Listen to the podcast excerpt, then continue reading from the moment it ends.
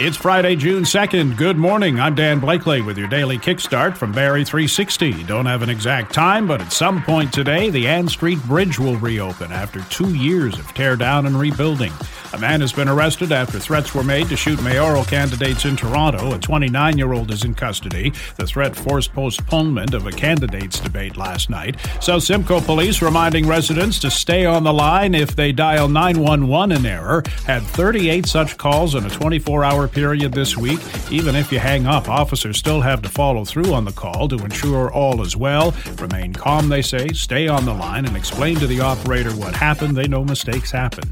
The water advisory advisory has been lifted in Meaford after last week's fire at an auto shop raised concerns about chemical contamination from runoff from the fire. Water samples are meeting provincial standards again. There is still concern about soil contamination.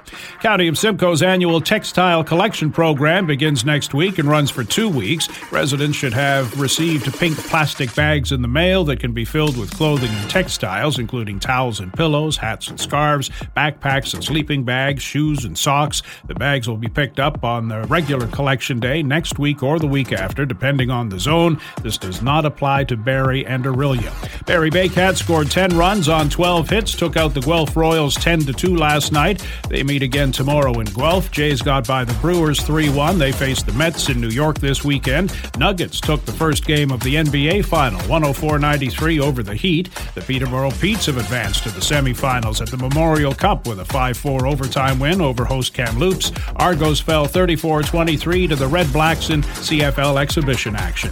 Sunny this morning, a few clouds and the chance of showers and thunder this afternoon, high of 29, UV index 8 or very high. That's your kickstart for June 2nd. We're back again Monday. Until then, remember, be so positive that negative people don't want to be near you.